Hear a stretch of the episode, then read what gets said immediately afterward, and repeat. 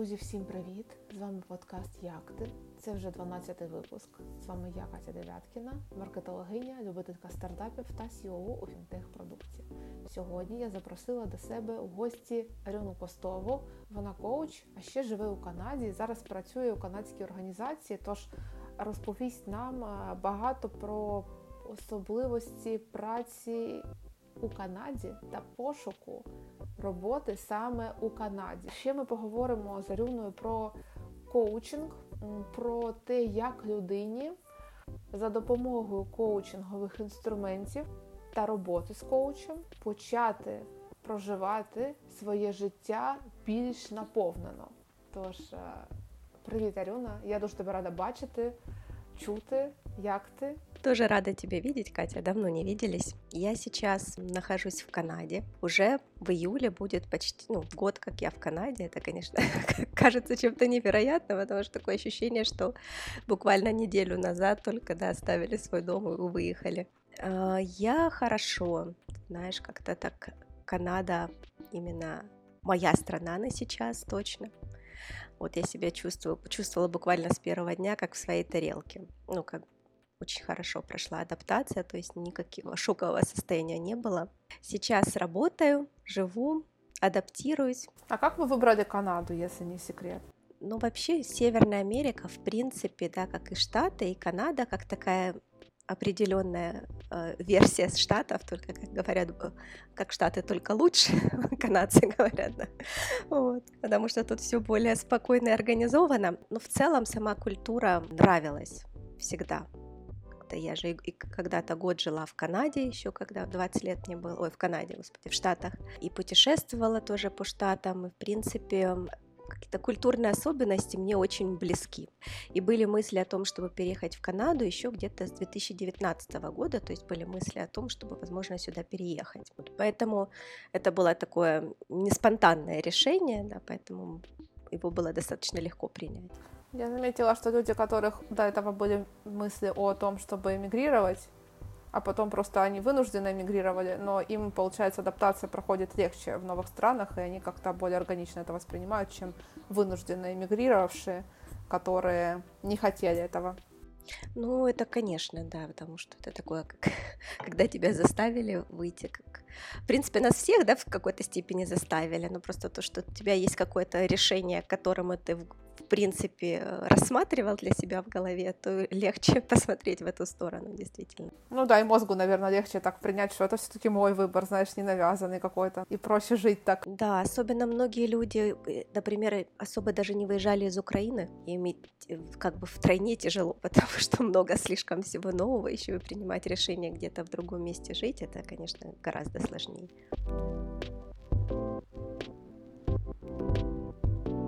Ты говорила, что ты работаешь сейчас в Канаде. Мне интересно, что это за работа такая? А работа даже частично пересекается с моей а, деятельностью, которой я занималась, да, так как моя стартовая точка была это карьерный коучинг. И сейчас я занимаюсь, называется на английском employment counselor – то есть человек, который помогает в процессах трудоустройства, определения профессиональных целей, построения карьерного плана. Я работаю в организации, которая нон-профит, да, неприбыльная организация, она фондируется напрямую Министерством иммиграции и помогает новоприбывшим разных, из разных стран, в разных статусах адаптироваться ну, тут конкретно в провинции, где я живу, Новая э, Шотландия. А ты встречала IT-специалистов или маркетинг-специалистов, вот, которые устраивались потом в Канаде иммигранты? иммигранты? А, в IT, да. То есть у меня просто есть некоторые клиенты, которые новички, прям новичкам, конечно, ну как в, в, любой, в любой стране новичок, всегда у него есть барьер новичка, да, те, у кого есть опыт, в принципе, работу находят. Естественно, тут эм, большую роль играет нетворкинг. Ну, прям очень важно, чтобы тебя кто-то порекомендовал, кто-то тебя сделал референс. Вот, самостоятельно это сделать сложнее, но возможно. Но опять же, это шансы очень сильно снижаются, но можно найти работу. Что касается маркетинга, то это направление, в котором такое, да, условно мягкое направление во многом. Там есть твердые навыки, да, но оно такое, что можно зайти из других направлений, поэтому э, там может быть тоже сложнее, но опять же, если начинать с более такой базовой роли, то шансов выше. да, и потом можно двигаться внутри компании уже. Вот. Но это, не скажем так, не те направления, которые прям вот, ну, конкретно, если говорить про нашу провинцию, в, в нехватке. Там, где в нехватке, там, конечно, гораздо легче и быстрее устроиться. А какие в нехватке? Какие в нехватке? Это воспитатели детских садов. Да, ну тут очень такая, в принципе, Канада семейно направленная, да, family oriented, то, что на английском. И родители, у них нету таких больших декретных отпусков, в принципе, да, и поэтому детский сад можно отдавать там чуть ли, по-моему, не с, со второго месяца жизни или с третьего. Вот детский сад, daycare. А, и, в принципе, родителям для того, чтобы работать, да, тут, в принципе, стандартная ситуация, что оба родителя работают для того, чтобы иметь хороший уровень жизни, то ребенка нужно отправлять в daycare. И не хватает людей в этом направлении. Второе направление это медицинское, все, что медицинское, да, это медсестры, прежде всего врачи, которые семейные врачи. Тут, например, в Новой Скотии, ну и так я понимаю, что это по всем провинциям такая ситуация, очередь ожидания на семейного врача около 100 тысяч человек сейчас. Это ситуация из-за того, что семейного врача там есть минимум, который он должен взять но сколько бы он дополнительно не брал, его условно зарплата от этого не меняется. Поэтому как бы а, себя дополнительно нагружать многие не видят смысла в этом. Такое направление еще это уход за пожилыми. Этот сектор тоже очень растущий. Я не знаю, слышала это или нет. Тут, в принципе, Канада в ближайшие 3-4 года. И вот этот год тоже очень большие количество людей собирается выдать пиар около полумиллиона человек каждый, э, каждый год. Статус ПМЖ. А потому что э, у них вот сейчас в этот период резко очень много людей выйдут на пенсию. А, и будет очень высокая нехватка рабочей силы, и при этом рождаемость за этим не успевает. И получается, что они писали, по-моему, на 4 пятых вот этот вот э, гэп, нехватку, они планируют закрыть именно через иммигрантов новых потому что просто не будет хватать людей внутри страны. Вот, поэтому вот и long-term care, соответственно, много людей выйдут на пенсию, стареют, и это тоже растущий сектор такой. Как ни странно, много достаточно не хватает людей в направлении бухгалтерии и направление вот типа административная вот офисная работа. Э, там нехватка людей, но там одновременно не так легко устроиться, потому что большая конкуренция в том, что работа для старта легкая, ну, то есть, в принципе, с любым рабом, набором навыков можно стартовать, и условно там 500 человек подаются на вакансии, те же самые 500 человек подаются на другую вакансию, получается, что из-за этого чуть выше конкуренция, но там людей тоже э, не хватает, и достаточно ну, постоянно ищут людей в этом направлении. И плюс все, что связано со строительством. Как ты сама нашла работу? А, я сама, во-первых, я тоже была клиентом организации, на iSense называется, это в Новой Скотии. Мне помогли, во-первых, поработать, научиться, в принципе, принципе, освоить навыки поиска работы, которые нужны для канадского рынка. Многие этот момент упускают и сразу начинают, типа, приготовили какое-то резюме по канадским стандартам и давай рассылать. Там 100 резюме никто не ответил. Но и так не работает. То есть мне помогли, во-первых, с резюме, во-вторых, понимать, как с резюме работать, во-вторых, как искать работу, в-третьих, с рекомендациями, да, так как я была клиентом, то есть мой, мой э, специалист меня порекомендовал. На самом деле я эту позицию для себя не рассматривала, потому что по описанию мне было непонятно, что мои навыки накладываются на нее. Она мне сказала попробовать, я уже составила свое резюме, она меня порекомендовала, и когда уже пришли мы там, ну, рекомендация помогает, скажем так, обратить внимание на твое резюме, а если на твое резюме обратили внимание, то а, его более внимательно прочтут, соответственно, больше шансов, что тебя пригласят на интервью, если резюме хорошо проработано. Ну, дальше уже этап интервью, и к этапу интервью меня тоже готовили, помогали, то есть такая организация, да, которая помогает с разных сторон. Собственно, потом и получила работу. На самом деле это была, по-моему, четвертая или пятая только вакансия, на которую я подалась.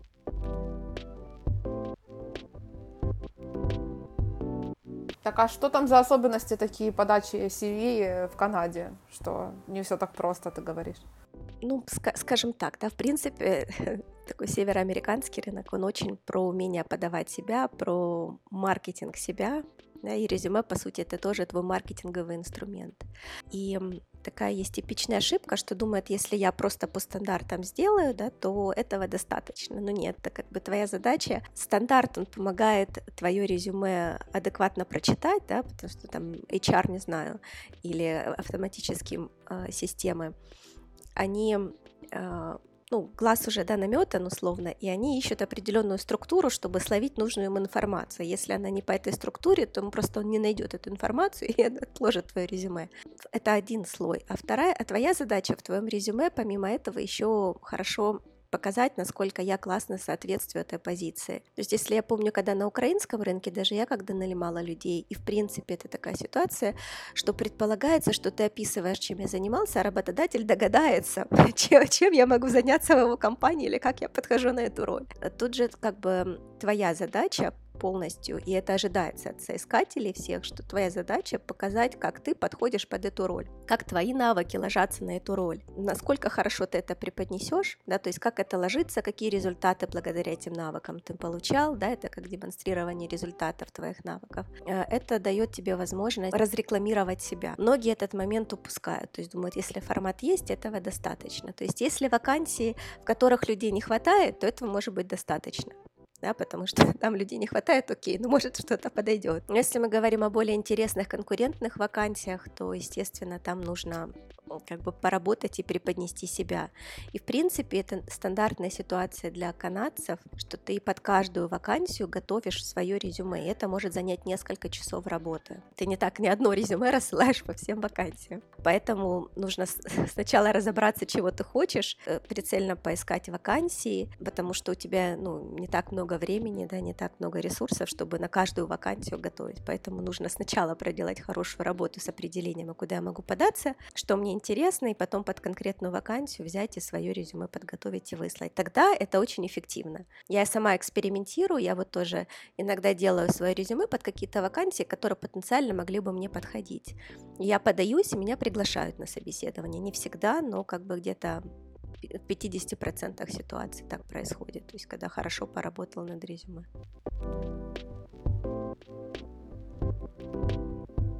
Расскажи мне еще интересно, как вообще в Канаде, я так понимаю, что все-таки она отличается от США, и ты жила и в США, у тебя есть опыт жизни в США, и вот чем она отличается от США и понятное дело, от Украины тоже. Что там такого интересного, удивительного? Канада, она очень для меня очень спокойная, понятная и предсказуемая. А это очень такой непривычно контрастно по отношению с жизнью в Украине в принципе, каждый год что-то происходило, да, и сложно, и твоя задача была в основном справляться с тем, что происходит, да, подстраиваться, находить какие-то решения, то тут, так как среда сама по себе очень понятная, предсказуемая, в принципе, прикладывая усилия, там, работай, и, и все у тебя будет, да, постепенно ты можешь запланировать там и это сделать. Я знаю, что большинство людей, кто приезжает, а, новые иммигранты, они через года три, кто уже в нормальном режиме покупает себе дом хороший там и так далее, да, то есть все предсказуемо предсказуемо и понятно. И как по мне, это высвобождает твой ресурс, чтобы заниматься какими-то, скажем так, преодолениями, усилиями лично твоими.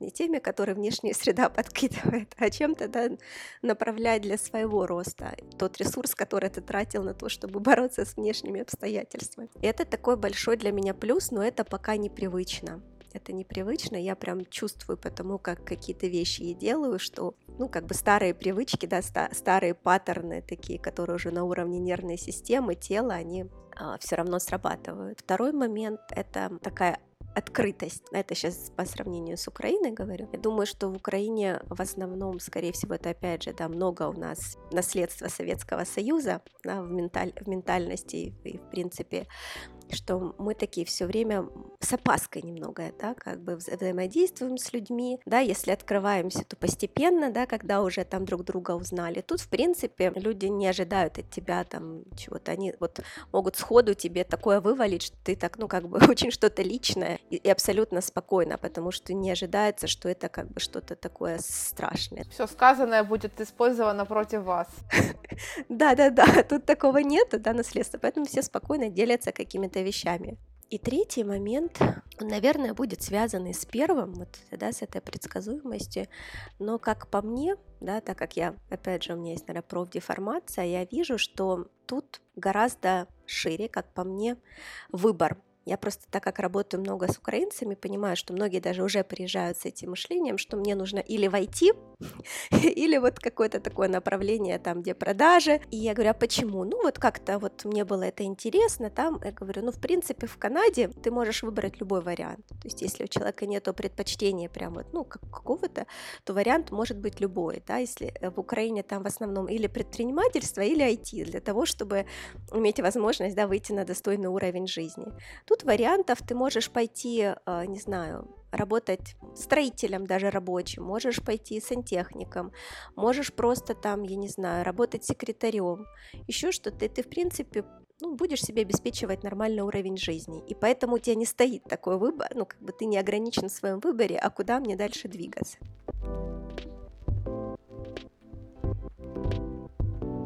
Как в Канаде стоят дела с предпринимательством? Бизнесами, такими вот small medium, мне интересно. Small бизнесов, э, их достаточно много. И вот, ну, опять же, я, да, сужу по той провинции, где я живу, и в основном small бизнесы, хотя вот даже в Оттаве была там тоже, наверное, так, в основном открывают в большинстве случаев иммигранты. Но в целом, если говорить про small бизнес, я просто беседовала тоже, если прям small, то в целом доход от small бизнеса может быть как доход от такой средней по уровню работы. Да, и поэтому тут уже, наверное, вопрос предпочтений. Но их достаточно много. Но вот интересно, как раз мы обсуждали такую ситуацию, что тут, в принципе, да, так как все магазины, супермаркеты в 10 закрываются и не работают. И там в центре у нас э, есть такие магазинчики, которые в основном как раз small business, которые работают ночью. Да, и многие люди, которые там после смены и так далее, в них сходят, искупаются и ввели такой, ну не закон, а как постановление, чтобы после 10 нельзя никому работать. Это в, в некотором случае, по сути, как э, забирает полностью прибыль у этих маленьких бизнес. И там тоже по этому поводу дискуссия. Вот поэтому это к вопросу о том, насколько легко или нелегко вести бизнес маленький. В принципе, тут э, есть же разные кредитные линии и так далее, которые для малых бизнесов и достаточно, ну, как бы недорогие. И насколько я ну, вижу, понимаю, что это в принципе легче, чем у нас, естественно, потому что люди, опять же, платежеспособные.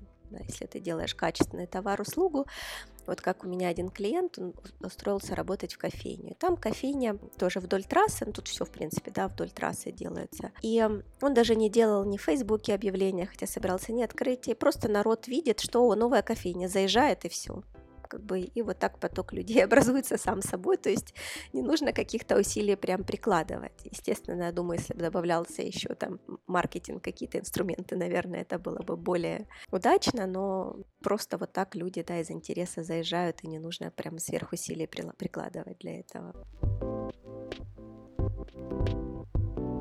Мне интересно поговорить про коучинг. Во-первых, э, как в Канаде я так понимаю, ты немножко практикуешь? Да, немножко практикую, потому что есть основная работа, и плюс разница во времени, получается, я до, до работы у меня есть э, два клиента, которых я продолжаю вести, и есть периодически берут сессии клиенты, которые со мной в долгосрочной были работе, да, им нужно точечно где-то что-то решить, какие-то запросы.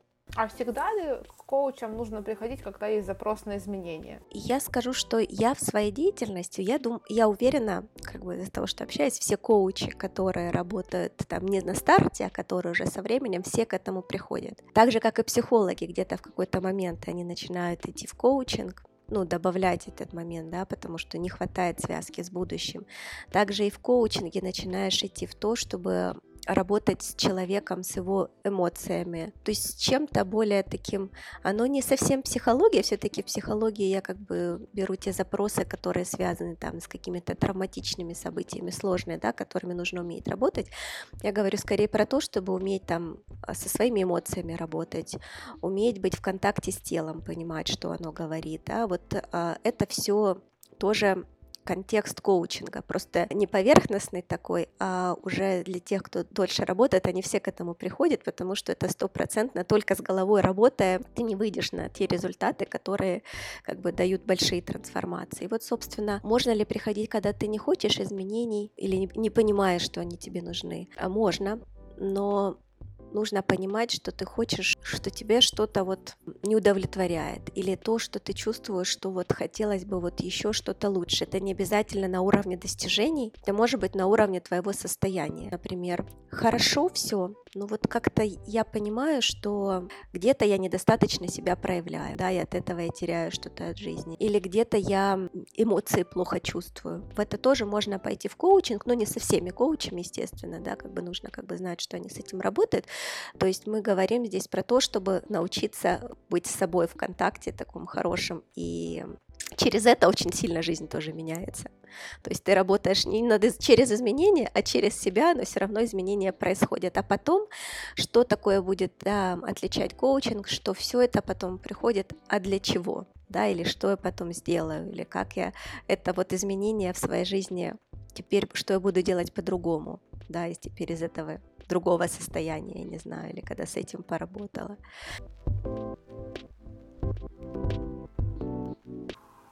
А ты говоришь, чувствовать свое тело, это что, что, это, что это значит? Чувствовать свое тело я просто с этим очень хорошо знакома, потому что сама через это проходила. А, это как? Немножко начну с конца. Так уж получается, что, опять же, я думаю, что это в целом такие немного последствия, да, советских каких-то там, да, моментов то, как мы воспитывались, то, как наши родители воспитывались, что проявлять эмоции это плохо, например, да, или там плакать не надо, там, да, как это, или злиться нельзя, нужно быть там хорошим, да, и это все, по сути, проявление, это подавление своих каких-то эмоций, состояния. Все наши эмоции мы проживаем через тело. Ну, что такое, например, у кого-то от страха, я не знаю, там, ну, например, кружится голова, там, и ноги трясутся, у кого-то от страха, я знаю, там, человека, у него пятки начинают болеть, у кого-то от страха, я не знаю, руки не имеют, да, и это просто твои телесные проявления этих состояний. И так получается, что вот эти телесные проявления, они для нас очень неприятные. Ну, как бы просто на, с нашего нам неприятные. Особенно, когда мы дети, мы их не понимаем, да, эти проявления. Вот, и нам еще их запрещают как бы чувствовать. Ну, все это в комплексе заставляет, как я называю, так отрубать голову. То есть мы начинаем только через голову все переваривать. Какие-то сильные эмоции мы будем чувствовать, но какие-то по шкале там от 0 до 10 эмоции, которые на уровне 8, 9, 10 будем чувствовать. А те эмоции, которые на уровне 3, 4, 5, 6, для нас их просто не существует. Но я сама таким человеком была, то есть я могла страх почувствовать только когда меня уже там стошнит. А до этого я не понимала даже, что я боюсь, например. да, когда уже на 10 вышла и стошнила, тогда уже я поняла, ага, оказывается, это было мне страшно. ну, в общем, а каких-то других телесных признаков просто не чувствовала из-за того, что так нервная система настроила, чтобы этого не чувствовать, что она отрезает голову от тела. Тело, то есть это просто что мы, что тело, как наше тело чувствует все, что в жизни происходит. Вот. А, и это один аспект, да, как это вот связка со своими эмоциями, с чувствами, да, эмоции это реакции на окружающую среду, на, на внутреннюю и на внешнюю. Это наши реакции. Через эмоции мы можем как бы понять вообще, что с нами происходит. Если мы их не чувствуем, мы не понимаем, что с нами происходит. Только головой можем догадываться, голова как бы она очень ограничена в своем восприятии, да, что знает, то, то и читает. Вот. А второй аспект, что тело наше бессознательное, будем примерно. А, потому что тело, например, какие-то вещи мы делаем и не замечаем, не знаю, там кто-то грызет ногти, кто-то, когда начинает там, да, себя чесать, когда что-то говорит, что ему некомфортно, неудобно, кто-то хочет что-то сказать, у него горло сдавливает, и он не может и говорить. То есть тело, в принципе, оно очень сильно в связке с нашими бессознательными процессами. И если быть с ним в контакте, в контакте это значит хорошо чувствовать, да, все, что с ним происходит там. Не только на, от 8 до 10, когда там, а когда на единичку даже уже чувствовать, что происходит, тогда можно очень хорошо быть в связи с своим бессознательным которая, в принципе, на 80% рулит всеми нашими действиями, решениями, реакциями и так далее. Можно через это и понимать, что с тобой происходит, и в другую сторону можно менять быстрее все. Когда ты не только через голову, а еще и тело включаешь, все гораздо быстрее можно менять. А как, как можно попробовать? Вот человек послушает наш подкаст и такой, о, как, какая-то интересная мысль. Я же правильно понимаю, это не нужно маткой дышать? Нет, нет, это обычная связь, да, как бы единство ума, там эмоции и тела, да, там эмоции кто-то душой называет, кто-то эмоциями, да, по-разному, ну, чувства, да, то, что... И тело — это наши физические реакции которые происходят с нами. Вот, вот как? Какое-то, может, есть упражнение, чтобы лучше понять, что там тело тебе говорит? Это не совсем упражнение, это скорее просто демонстрация того, насколько у нас связано состояние все с телом. Например, это самое простое. Ну, какая ассоциация? Вот так опустить плечи, я не знаю, вот так насупиться и сказать, я радуюсь жизни, у меня все получается, да, и у нас сразу по ощущению будет внутренний диссонанс. И если мы сядем может, можно пробовать, да, расправим плечи, так, голову поднимем и сказать, я неудачник, тоже происходит внутренний диссонанс. Это то, насколько наше состояние тела, оно отражает внутреннее. То есть как бы мы говорим, но этому не верим, потому что да, наше тело чувствует совсем другое. И ну, это такой простой пример, насколько то, как наше тело себя ведет, связано с нашим внутренним состоянием. Но, естественно, внутреннее состояние, как я себя чувствую, влияет на то, что я говорю, что я делаю, как я себя подаю, как я себя проявляю. Ну, это как бы такой очевидный факт. Может, вопросы какие-то, которые себе можно задавать задавать, чтобы так, как, как я себя чувствую, да, там, как мне с этим, что сейчас происходит в моем теле, да, как-то так? Да, Первое, если, например, есть ощущение, ну вот как бы я рассказывала, да, есть ощущение, что этого контакта может быть нету, да, что вот действительно какие-то эмоции я неполноценно проживаю. Или, например, я даже не знаю, как мое тело реагирует там, когда я там, не знаю, боюсь, когда радуюсь или так далее. Для того, чтобы настроить контакт с телом, он, в принципе, легко настраивается, потому что это естественное наше состояние, просто про которое как бы мы забыли. Это когда обращать внимание, как в какой-то ситуации там, например, вот я с тобой разговариваю, да, обратить внимание, как я сижу, да, или как мое тело сейчас, что с моими ногами, как они расположены, как мои руки расположены. А, а еще следующий этап, не просто как расположены, а что я ощущаю внутри. Ну, например, я не знаю, может быть, я с кем-то общаюсь и ощущаю, как вот тут у меня в груди, например, тяжесть. Или наоборот, я общаюсь, да, здесь у меня там внутри такое ощущение, не знаю, как можно метафоры, там, как бабочки порхают, или там, как огонь горит, да. Кому как легче, да, это описать. А что там спуститься ниже, да, а что там, не знаю, с моими ногами, Ой, а, а ноги вообще как онемевшие, например, себя чувствуют, да, или ноги у меня утяжелились. Тоже это просто наблюдать, да, как любое, как и как в психологии с эмоциями тоже. Первый этап это наблюдать, да, какие эмоции ты чувствуешь, да, их различать. Точно так же и с телом. А потом следующий этап, да, как мое тело чувствует. Или, например, лучше всего это заметно на негативных ситуациях. Вот я здесь себя плохо чувствую да, вот не знаю, в этой ситуации там мне не нравится, мне неприятно, хочется убежать, что с моим телом происходит тогда в этом состоянии. И попробовать поменять телесно себя.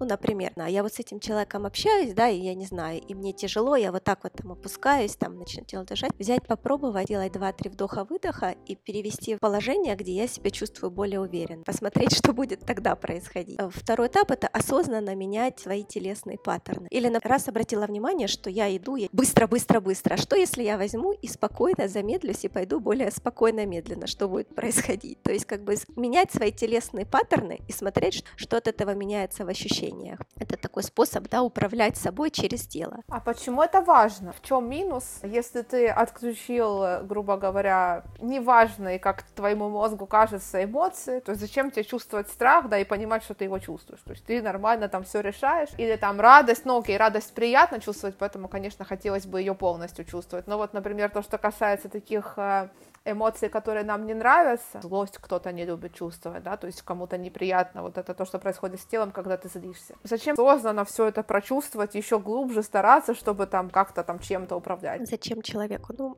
сразу метафора, вот эта голова. Помнишь, как в этом в черепашках ниндзя была голова, это мозг один, который ходил в этом.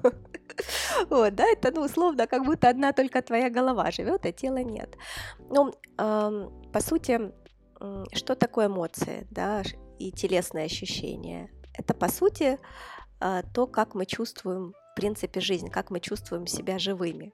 Да, ведь все в нашей жизни мы делаем, чтобы что-то почувствовать на самом-то деле, да.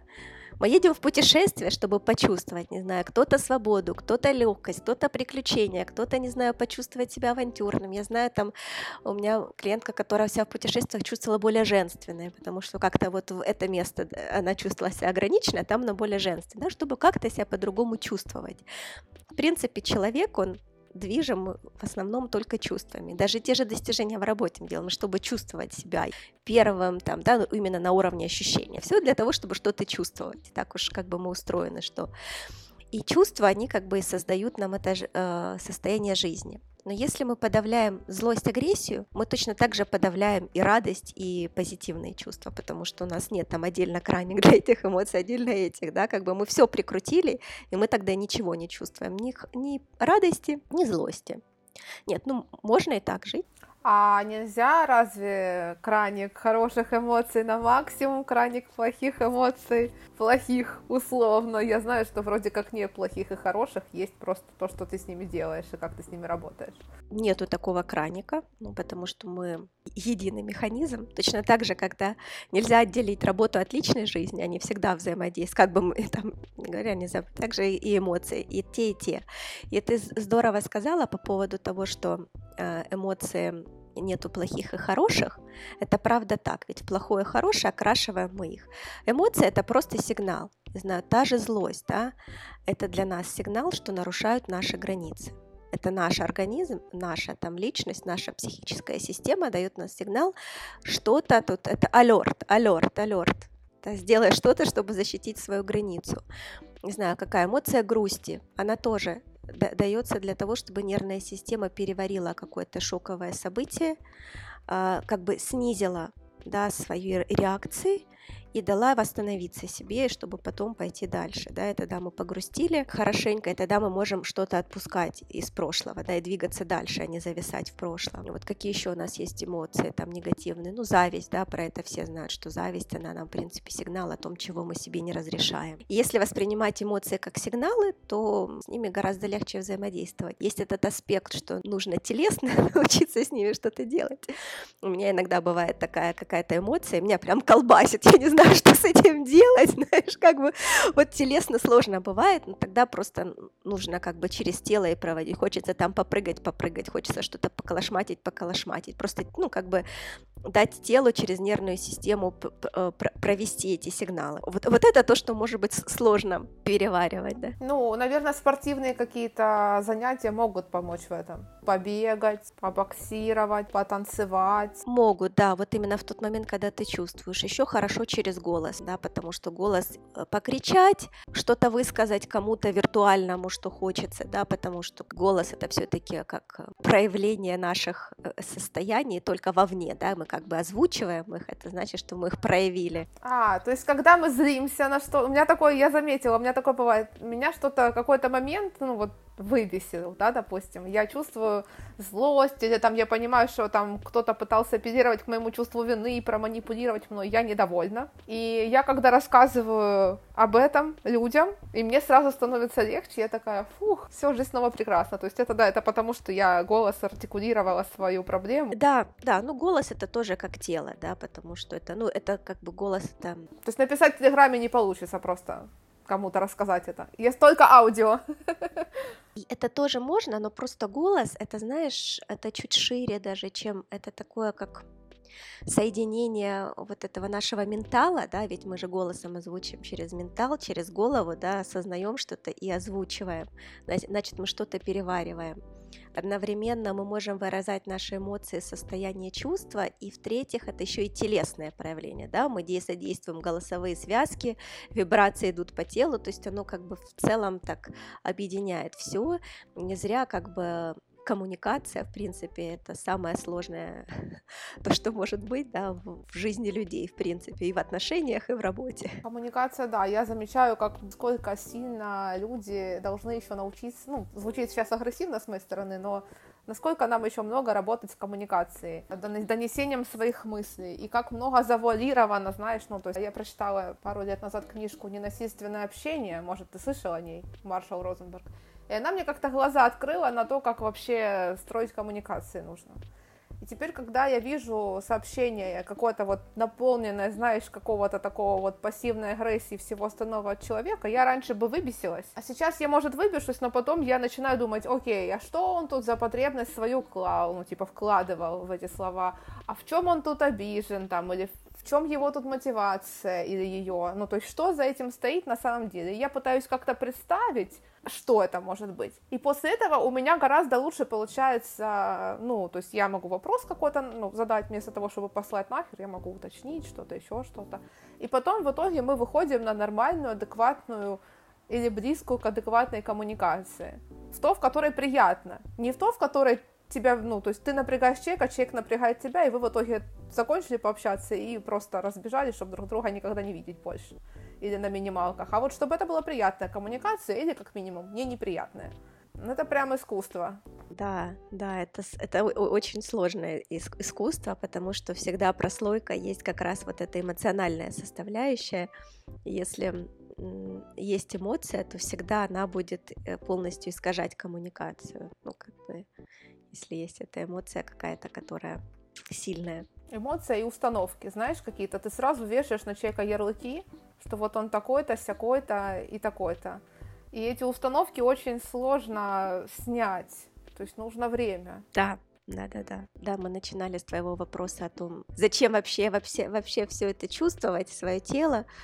Вот. Ну, оно в целом для того, чтобы ну, делать свою жизнь счастливее, а, в принципе, проживать ее полноценно, расширять свои рамки возможностей, ведь там, где мы ограничиваем свои эмоции, да, представь, что мы только головой, при этом у нас это сколько процентов голова составляет нашего тела, там 15, 20, 10, ну вот. Ну вот представь, 15% своего потенциала ты используешь в жизни. Просто наше тело, оно вообще универсальный источник информации о нас. То есть если хорошо его чувствовать, оно будет прям полностью подсказывать. Второй вопрос, будешь ты это слушать или нет, это уже такой следующий этап да, работы с собой, когда доверять вот своим всем сигналам и иметь смелость им следовать. Вот. Но в целом тело, оно как бы никогда не врет. И еще в чем есть нюанс, если мы работаем только с головой, скажем так, все наши берем установки, все наши эмоциональные реакции, поведенческие реакции, они, скажем так, зашиты на уровне нервной нервной системы на уровне телесной. И если мы в голове как будто что-то поменяли, какой-то период делаем что-то по-другому, но с телом при этом мы ничего не сделали, то есть не поменяли на этом уровне, оно тело, ну, опять же, там 15% условно, да, тут 85%, то оно сильнее в этом плане, и оно будет возвращать нас к старым реакциям. И, и, и сложно, ну, как бы бороться с телом, с телесными реакциями, которые, а, ну, например, проработал ты установки, да, и ты все время такой белка в колесе, бегал, бегал, и ты пришел к тому, что там через установки, что, что мне стоит чуть там замедлиться, да, чуть больше там обращать внимание на то, что в жизни происходит, там и так далее. А тело твое привыкло все быстро делать, оно привыкло к адреналину, или привыкло быстро-быстро делать, быстро-быстро ходить, там, или как-то, ну вот, да, как бы. И постепенно вот ты вот вроде бы какую-то там неделю пожил в таком режиме, ой, как классно кайфово, но когда, когда ты перестал на этом фокусироваться головой, да, только ушел немножко в другое, тело раз тебя включило, это снова быстро-быстро двигаешься, все, и мозг включается в ответ на эту реакцию снова в старые паттерны, и ты как бы э, снова в старом. А мне интересно, смотри, ты говорила, что карьерный коуч. В принципе, у тебя, я так понимаю, тоже основная часть клиентов, которая была, скажем так, до полномасштабного вторжения, тоже, наверное, приходили больше там по поводу профессионального какого-то развития. Я тебя тоже, кстати, поэтому выбрала. И, следовательно, у меня такой вопрос. Скорее всего, к тебе часто обращались, чтобы там преодолеть свой финансовый потолок. Действительно ли тоже играет очень много, чтобы там преодолеть свой финансовый потолок, тоже включение там понимания своих эмоций и тела? И что еще обычно людям мешает, какие установки самые распространенные?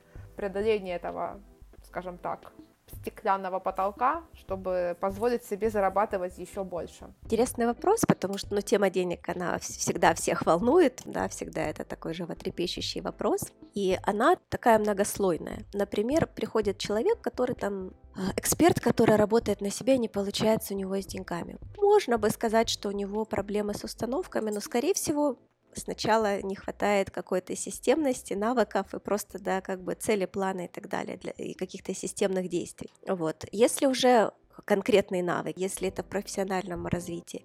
Навыки, в принципе, быть проактивным и так далее. Да? Если э, эти навыки уже есть, и ты уперся в этот потолок, ну, понимаешь, что вот я вот на максимум выкладываюсь, но вот не идет что-то, да, это уже как бы тогда можно назвать финансовым потолком. То есть тут тоже важно отделять. Не все решается внутренними установками. Навыки никто не отменял, да, это, это тоже. И бывает, да, как бы просто поставив финансовую цель и простроив план, можно уже уже выйти на новую цифру. Если говорить про внутренний, да, это уже как бы цифры побольше. Там, ну, есть у меня клиенты, там, у кого там потолок там был, не знаю, в 20 тысяч долларов, например. Да, это уже, в принципе, если говорить особенно про наш рынок, это уже потолок. Да, когда это тысячу долларов, ну, это, скорее всего, нехватка навыков. Ну, вот, например, что такое э, финансовый потолок? Это когда я по каким-то причинам себе не разрешаю заработать больше. И причины могут быть разные. Одна из таких неочевидных, но действительно причин, которая это то, что я начну больше зарабатывать, и мне за это будет стыдно перед окружающими что богатым быть стыдно или много. То есть у меня есть в голове некое понимание, да, какой суммы богатым быть не стыдно. Не знаю, у кого-то может быть 10 тысяч долларов, у кого-то 20, у кого-то 100. Но вот заработать больше мне как бы уже стыдно, потому что, не знаю, мои родители больше не зарабатывали, там, мое окружение больше не зарабатывало. Я вот буду больше зарабатывать и буду какой-то выскочкой, каким-то не таким, и меня будут за это осуждать. Прям важный потолок, и тут важно работать с этим чувством стыда по отношению к окружающим, к себе, да, что как бы чего я тут стыжусь. Это один такой аспект. А второй аспект, и он тоже где-то связан с этим, но это само отношение к деньгам. Что для меня деньги? Я вроде бы денег хочу, например, но в моей голове ассоциация, что деньги это плохо, что деньги это что-то грязное, что деньги водятся только у каких-то людей, которые делают что-то не слишком честное, не а у меня мне важно быть, например, честным, да, когда есть ассоциация вот такая с деньгами, тогда естественно, что а, и у меня просто есть такие кейсы, когда вроде бы выхожу на сумму, но она буквально тут же растрачивается на что-то, потому что сложно эти деньги у себя удержать, ну, как бы держать их долго с ними находиться, надо, чтобы они быстрее их потратили, просто потому что вот есть эта ассоциация внутри, что деньги это что-то там плохое. Вот можно попробовать даже такое есть упражнение, оно просто вот представить себе, не знаю, какую-то сумму, которая является твоим потолком, я не знаю, ну, 10 тысяч долларов, и вот ты ее держишь в руках, можно себе нарисовать бумажку. И какие у тебя ощущения телесные, да, как, как ты себя чувствуешь. Или на уровне телесности, когда ты заходишь в магазине, где очень, очень дорогой для тебя, как ты себя там чувствуешь, да? Сжато, неуверенно, да, все там дыхание перепирает, ты как бы там, я не знаю, становишься, да, каким-то вот на телесном уровне другим. Это тоже твое отношение, в принципе, да, к деньгам, к тому, что эти деньги могут давать. И тогда это работа на всех уровнях, через тело, через состояние и на уровне там, да, мышления. На самом деле, через тело состояние поработать, с установками работать потом очень легко.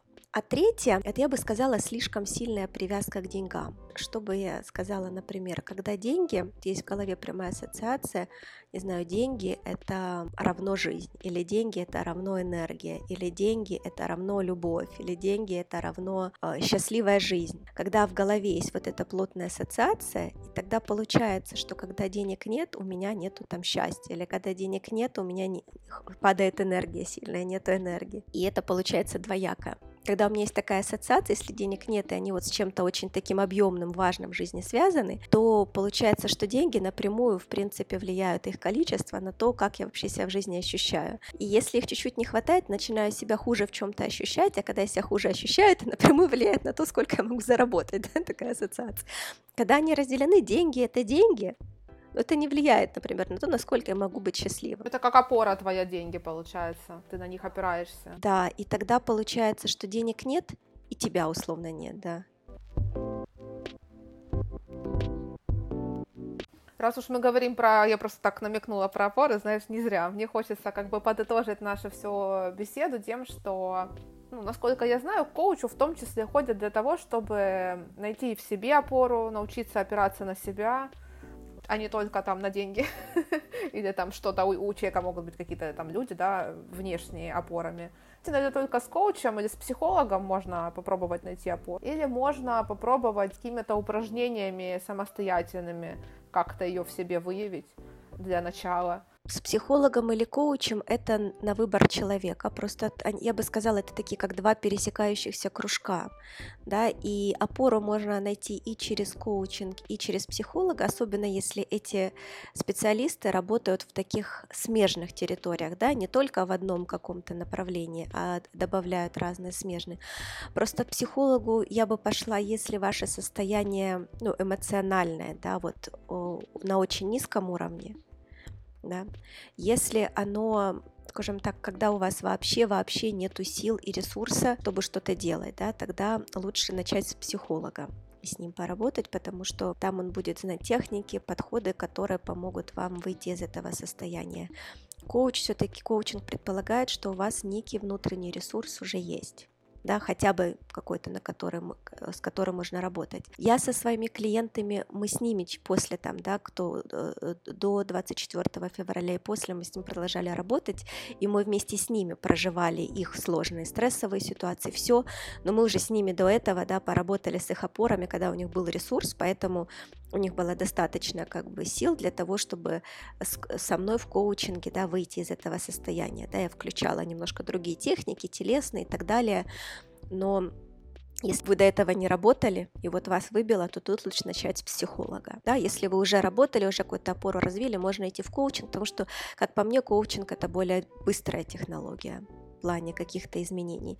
Опять же, особенно если есть интегративные техники, да, когда разные подходы используются. Вот. А в отношении самостоятельной работы. Если никогда ни с кем не работали, и это новая территория, то тут, например, как если английский начинать, если у вас уровень beginner, да, то как бы самостоятельно, ну мало что выучишь. Да, тут лучше как бы развить навык с кем-то. И всегда еще же работа с коучем, психологом, да, а, она не только про какие-то техники, изменения, а про то, что вот, ну, и это, наверное, на 50% успех, что ты находишься на один на один человеком, который точно на твоей стороне, который точно, да, создает безопасное пространство, да, в котором ты можешь абсолютно спокойно открываться, говорить что-то. Вот поэтому чем больше развиваются отношения, тем более можно быстро и глубоко работать, потому что доверяется больше доверия.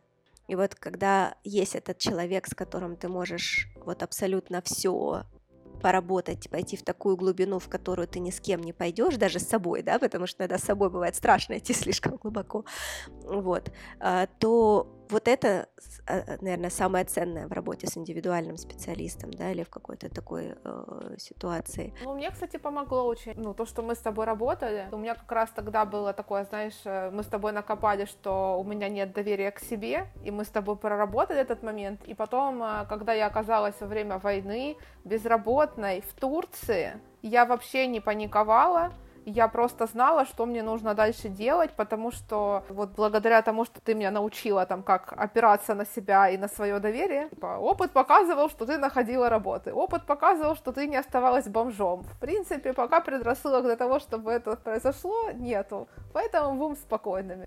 И потом недавно тоже я, когда меняла работу в декабре, я тоже как-то так, знаешь, максимально расслабилась, думаю, так, все, все будет хорошо, я в любом случае все разрулю, вот, и потом вообще мне написал человек с предложением работы, и я думаю, класс. Оно так и получается, на самом деле, оно кажется, что это из разряда волшебства, но на самом деле тоже, да, когда ты более расслабленный, вот когда, да, ты, у тебя есть внутренняя опора, более расслабленный, у тебя получается больше как-то условно складываются обстоятельства в твою пользу. Ну, легче все получается. Мы тоже, когда сюда приехали, например, такой маленький пример. Я вот была тогда в полном расслаблении, потому что у меня не было сил напрягаться, ну, в общем-то, ну, я, я знала, что все сложится. И тут был очень большой нехватка квартир, очень цены росли в тот период на арендные квартиры, и я такая думала, ну, окей, нам что-то получится. И мы как бы начинаем искать, и на второй день нам сами предлагают, звонят, как бы... И то даже я к этому не прикладывала усилий, это хост, который, у которых мы жили, она там просто у одного человека спросила, они нас поставили вейт-лист большой, и потом у них неожиданно освободилась квартира, и вот они звонят, говорят, завтра приходите как бы смотреть. Совпадение ли это? Я уже после многих вещей, которые происходят, не верю в совпадение, я верю в то, что просто когда ты более расслаблен, то больше возможностей, ну ведь все, все мы в информационном поле, да, таком э, находимся, что просто, да, как как в кулачок, ты много, если с напряженной, ничего туда не попадет, если расслабленный, то туда может там что-то попасть, да, что там падает вокруг. Главное потом сжать вовремя, понимаешь, а то так упало и выпало. Да, сжать, но потом спокойно, окей, взял, сел, дальше рожал, да, не, не оставлять так тоже. Я прям вот, ну, просто в прошлом году на этом убедилась на стольких случаях из своих и клиентских, что просто как бы... Просто у людей от, отпала возможность сильно напрягаться, контролировать, потому что сил на это не было. Те, у кого была опора просто, но не было сил все контролировать, вот оно стало спокойно все складываться, как бы без Круто. Спасибо тебе большое, Алена. Классно пообщались. Может быть, э, можешь порекомендовать какие-то, не знаю, книги, что-то по вот такому вот пониманию себя? Так, книга «Тело помнит все» Бессел Вандерколк.